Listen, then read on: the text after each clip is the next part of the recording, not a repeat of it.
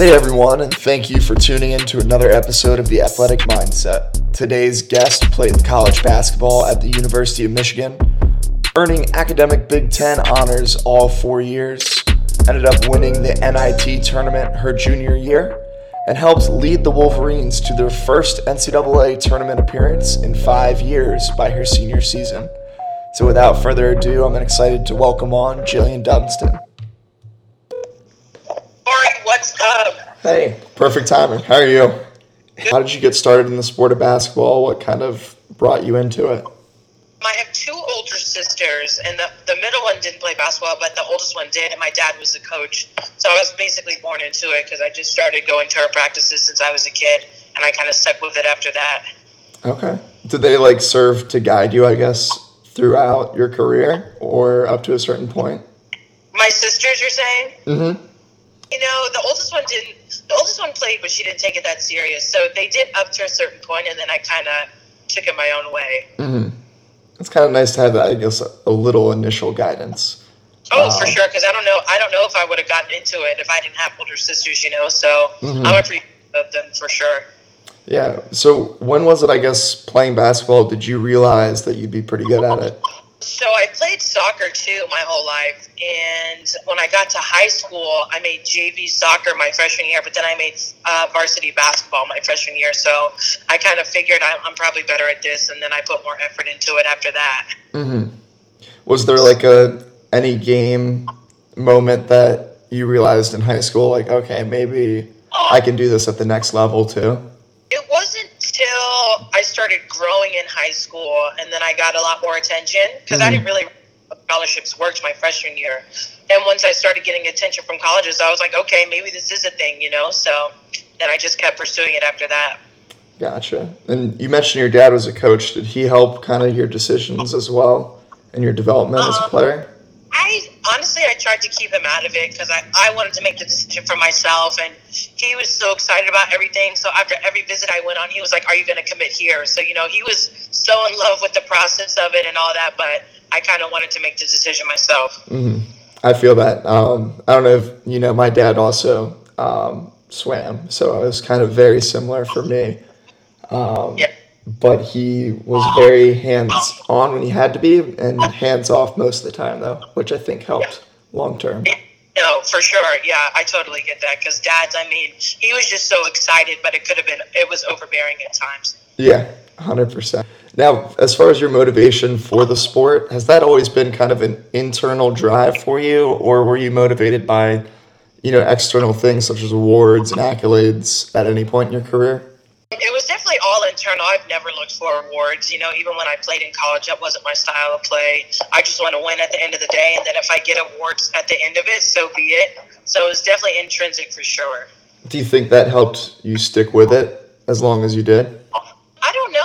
I mean, me personally, I don't know if that would have, if like, depending on where my motivation came from. I mean, yeah, that could be it because, you know, if you look for awards and you don't get them, then your motivation decreases. So definitely, yeah, that probably strung me along as long as it did. Mm-hmm. And I guess now getting into coaching, have you, I mean, you're coaching more college level. Have you coached younger kids and stuff like that too? Only through camps or clinics, never okay.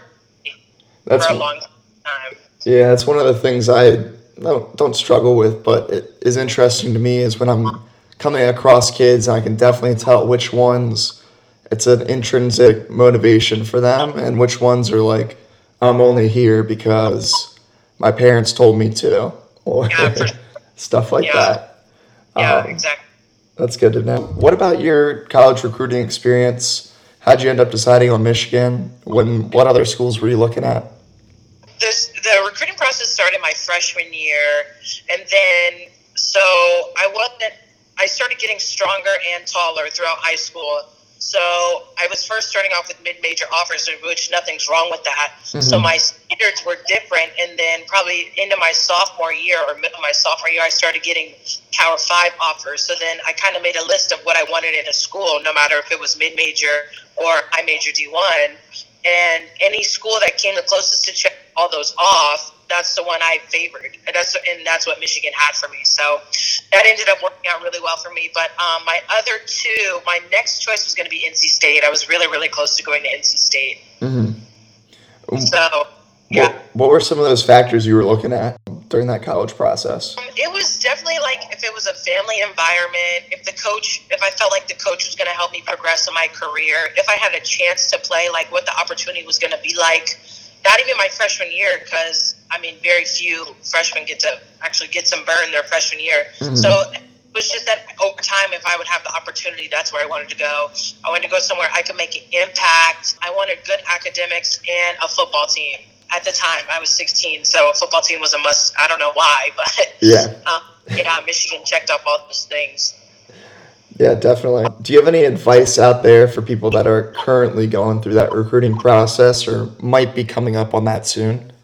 I would say don't get caught up in the hype because, especially, you know, when I was being recruited, Twitter and all that stuff wasn't that big of a deal. But now it is, and people are posting their top five, and, you know, that can make you get a little insecure if your schools aren't even close to that. But, you know, make the choice that's best for you. Don't compare your journey to other people. I think that's really well said. I talked to another person that his best advice was to kids need to stay off Instagram and Yeah. uh, stop con- stop worrying about other people and just focus in on their own their own success, their own career, and that's Yeah. what matters the most. Now you transitioned um, to college. What was that transition like? Did you notice a big jump in either gameplay or game speed at the NCAA level? Um, yeah, for sure. The speed was a huge change for me. I was, I struggled a little bit with it in terms of getting my shot off. I mean, physicality, I was fine. Even like, I Mhm. mean, I could run with them, whatever. But in terms of decision making, getting my shot off, remembering plays, my freshman year, it was so hard because everything is so fast, and, you, and the quicker you can pick it up, the more you'll play. So. So it's it's real when they say like you know I I think mostly with football like making that transition like people just aren't ready for that game speed and just you could be a smart player but just how quickly those decisions and the plays develop really impact your game. Would you say Yeah, that's pretty exactly. true? Yeah, yeah, I would agree. I would Awesome. 100. Now, uh, you mentioned you, had to work your way on to some playing time there. Was it tough kind of coming from an environment in high school where you were more or less a star of the program and now you had to find yourself more in a role player role and then working your way Yeah. on to a starter and all that? Yeah, hard as heck. I cried sometimes, but I mean, over time, you kind of just learn to embrace that role. And that, Mhm. I think the best because if you sit there and pout, then you're really not going to play. You know, you think you're not playing now, and then you really won't play. So I just tried to turn myself into a team player so I could maximize my playing time. hmm Do you have any tips, I guess, to help your mindset stay positive there? Just keep getting better. You know, I think I think people think they deserve more than they're getting. hmm But um, at the end of the day, the proof is in the pudding. So if you were good enough, you would play. You know what I'm saying? So just keep working to prove that you are good enough to play and that you deserve the playing time that you're demanding. hmm That's what I. Do you have, like, how do you approach your training each day? And then do you have any kind of tips or tricks for those people that, you know, you're going to have days where you don't feel like training? How did you get yourself up and get through those practices and those workouts? I think I just knew other people were getting better. So why shouldn't I be? You know, although on days it was hard, I didn't want to train for the mile, all that good stuff. But you just, I mean, you have to, either way, you have to do it. Mhm. And, you know, when you report back to campus, you're either in shape or you're not. So why make yourself suffer when you get back to campus? Just start it now so you can be as prepared as possible.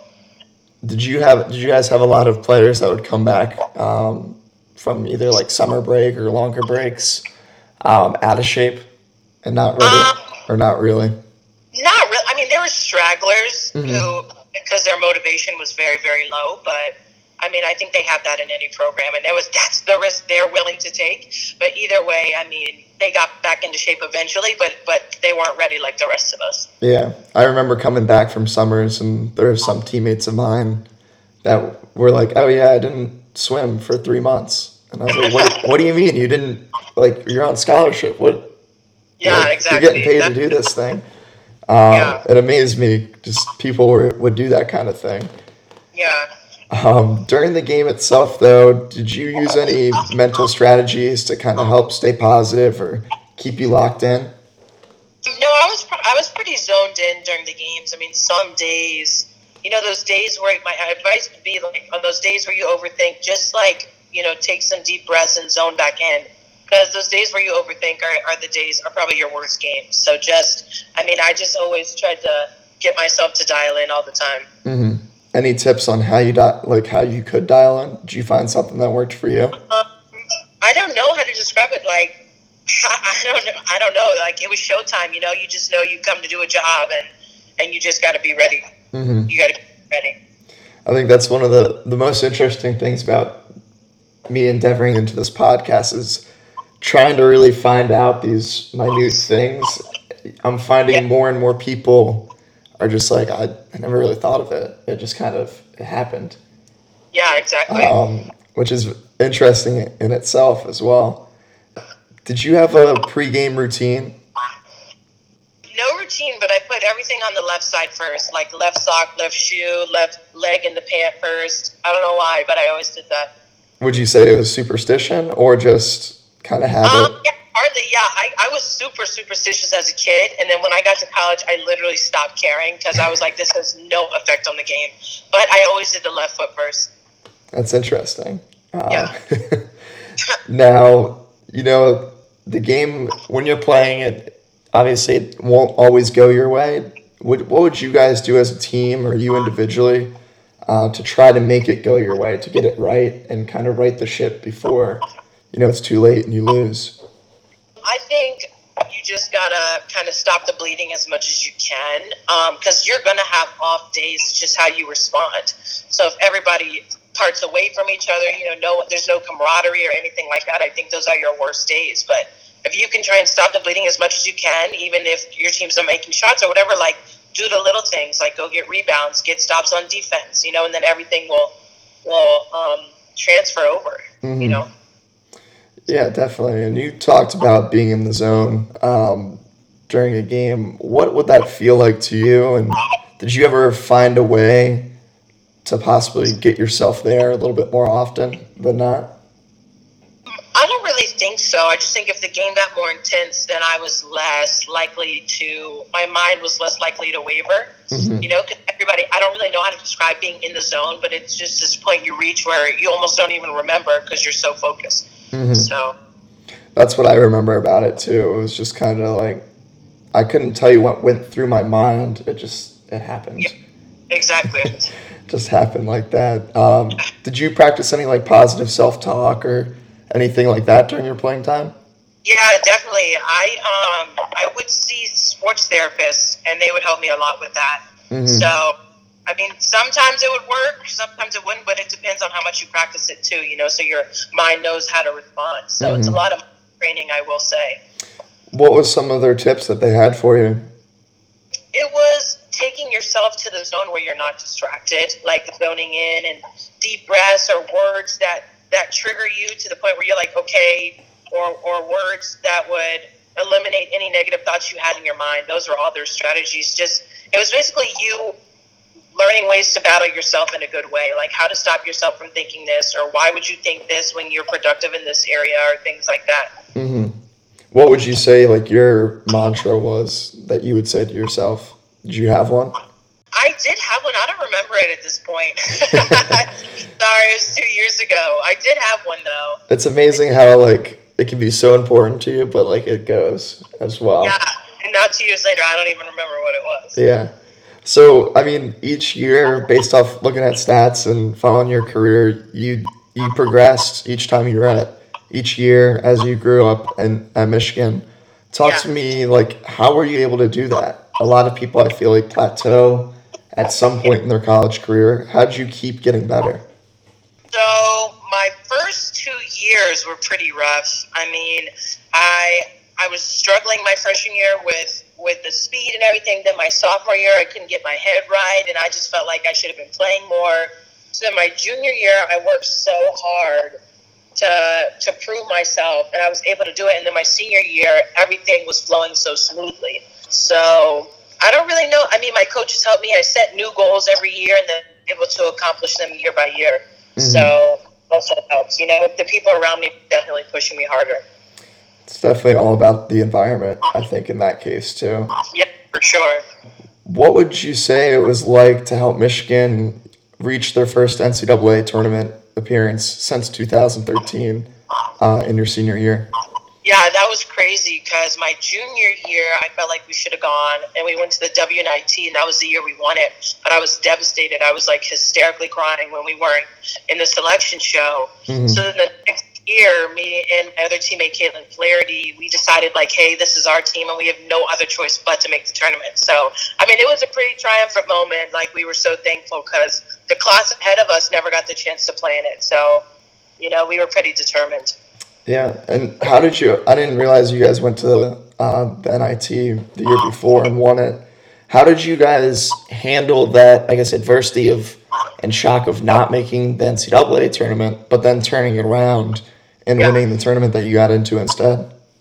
Yeah, we were. I mean, we were so stuck, like I said, and um, I let the know like the only way we can prove to people that we didn't deserve to be in here is if we win the whole thing. Because then, if you don't win the whole thing, then they're like, okay, you didn't even deserve to be in the tournament. Mm-hmm. So then we we won it in a triple overtime game. I mean, that was crazy. yeah, I bet. I bet that's got to be fun though to be on the winning side of. Oh, for sure. Now, like you mentioned, Michigan historically has been a great program, um, and s- school in general, especially in sports. How do you handle those expectations and I guess the standard that's expected of you as a student athlete at University of Michigan?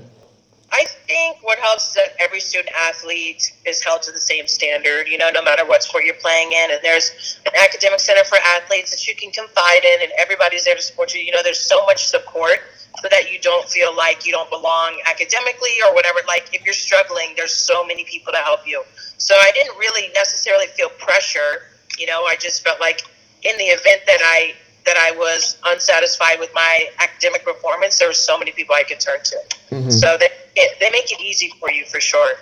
Awesome, and you just hit on it too. Um, academics is a huge part of college athletics. Uh, yeah. And you ended up being academic all Big Ten, all four years you were there. Super impressive. Congrats on that. Thank uh, you. How are you able to handle that, your academic workload, along with the stress of playing basketball? I think it's all time management. You just got to get a routine, you know, and stick to that routine. So, you know, your schedule's going to be crazy with basketball stuff, like in terms of weights, training, practice, whatever. So if you have a test in a week, you should probably start a week and a half earlier with your studying stuff, so then you can space it out. So, because I mean, in college basketball or any other college sport, you cannot cram for a test. Like, there's just no way. Especially if you have practice and training table and study hall, whatever it may be. I mean, your schedule's packed, so you just have to prepare yourself the best, you know, by time management and all that good stuff. Yeah, I feel like I never had the mental capacity just because I was so yeah. physically drained um, yeah. from practice. I couldn't cram because I'd just be like, oh, I'm going to sleep. Like, I fall asleep trying to do it. What was, I guess, the biggest takeaway that you had from the game of basketball that's helped you personally now? I think it's that everybody comes from di- different walks of life, you know, and I think you kind of don't learn that until you leave where you're from. And mm-hmm. you just see so people come from different backgrounds. So other people haven't gone through what you've gone through, or you haven't gone through what they've gone through. But you just have to learn like how to get along with everybody and how to talk, how to approach them, and things like that. You know, because not everybody's going to respond the way you you've been exposed to at home or whatever. So you just kind of got to learn how to work with everybody, how to cater to everybody's emotions and things like that. Very well said. Now, I we touched on it a little bit. You're recently transitioning now into a coaching role. What's that yeah. been like being able to see the game from a different side of things? It's a different perspective. Yeah, oh, it's so different from recruiting to coaching to planning and prepping and all that stuff. I mean, it is so different. And even being a GA, so you do all the grunt work, like you don't realize what people do for you when you're a player or like how much you're really catered to. So it's so different in a good way, but I'm glad I'm learning about it, you know? Mm-hmm. What's it like? I mean, you're right away at the college level, so you're not really much older than the players that you're coaching. Is that a little weird? Um, it's not weird because I'm in a filler role right now. Okay. I think it'd be weird if I was an actual assistant because I'm only a year older than the oldest player on the team. Uh-huh. But I think it's good for this role because I'm kind of their lia- liaison a little bit. Like I'm in, in between. Like if something's going on with them, I can tell the coaches. If the coaches want to communicate a message to them, I can tell them, and and we can hang out and stuff like that. So I, I like my role right now. Mm-hmm. I do. You're more of the cool coach.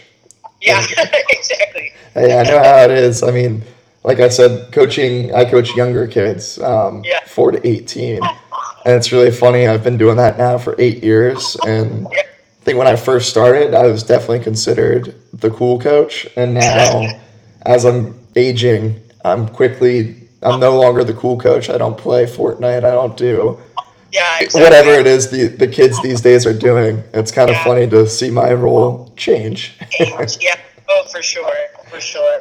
What's one piece of advice that you have for that kind of next generation of athletes that's maybe looking to take on the role that you took? I just think you have to be prepared to work. You know, nothing's going to come easy, and it seems like it when you're young because you're given everything as you should be. But I think you just have to be prepared for reality almost, or you have to be prepared to work like nothing is given to you at all once you start playing. So you just got to grind your butt off and, and get what you deserve. Mm-hmm.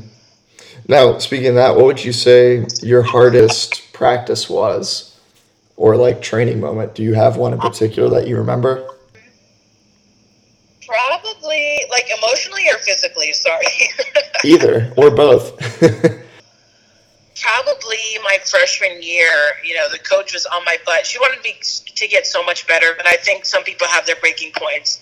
So she had kicked me off the court, and in my head, I'm like, she doesn't even think I can play basketball. So for the rest of the hour and a half of practice, I was weeping. So mm-hmm. I mean, that's tough at the time, but when I look back, I think it built me. You know, but I think it was, yeah, that was one of my tougher times. And then physically, you know, those con- conditioning sessions after a summer workout, sometimes, you know, one time I almost had a mental breakdown because I couldn't breathe. But again, it built me, it builds character. You do survive in the end. Um, I think that's the moral of the story. You know, you are going to survive. You are going to be okay. Mm-hmm. Yeah, I think it's that's the fine line in the coaching side of things of learning how and when and just how far you need to push people. Yeah, exactly. And then also at the same time knowing when to back off. Because yeah, at some point too much becomes too much and you yeah. might have your athletes experience burnout. Yeah, very true. Did you experience burnout at all as a player towards the end of your career or not really? Um, no, not at all. I was just ready to end my career because my body was so much in pain. Like I, I mean, after every game, I couldn't even walk or practice. So I didn't have burnout. I loved, I loved playing, but I mean, I was ready to stop too at the same yeah. time. Thankfully, I could walk away. Not everybody has that luxury. Yeah, definitely something to be grateful for. What's last thing here? What's one piece of advice that you might have learned about mental toughness that someone might be able to implement into their day to day lives? You got to push through. You know, it's only you can stop yourself, basically. Or you know, you think it's you think it's other people. Like they won't let me do this. I can't do this because they say this. But really, at the end of the day, it's you. Like you create your own destiny. You know, you got to fight for yourself, or in some cases, fight yourself if you're the negative mindset. Just always, I mean, get to where you want to go. So you, and it's not going to be easy.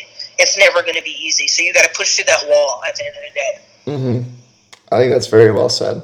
If you're able to turn it internally and be like, what can you do better? And you yeah. stop worrying about what you're given by other people. Exactly. Then, then you can control the narrative of, of how things go. Exactly. Well, thanks so much for your time, Jillian. I really appreciate it. Um, of course, yeah, Best of luck, I guess, this upcoming season. I'll uh, be sure to follow along once again, thank you all for tuning in. It's been a pleasure to be able to share Jillian's story and what really allowed her to be successful in her basketball career. If you've enjoyed this episode, please be sure to subscribe and rate the Athletic Mindset five stars wherever you follow us at. If you learned something useful from today's conversation, pay it forward and share it with someone you might also think will benefit from it. I'll see you all Friday as I welcome on multi event American record holder and Olympic gold medalist Tom Shields. Have a blessed week.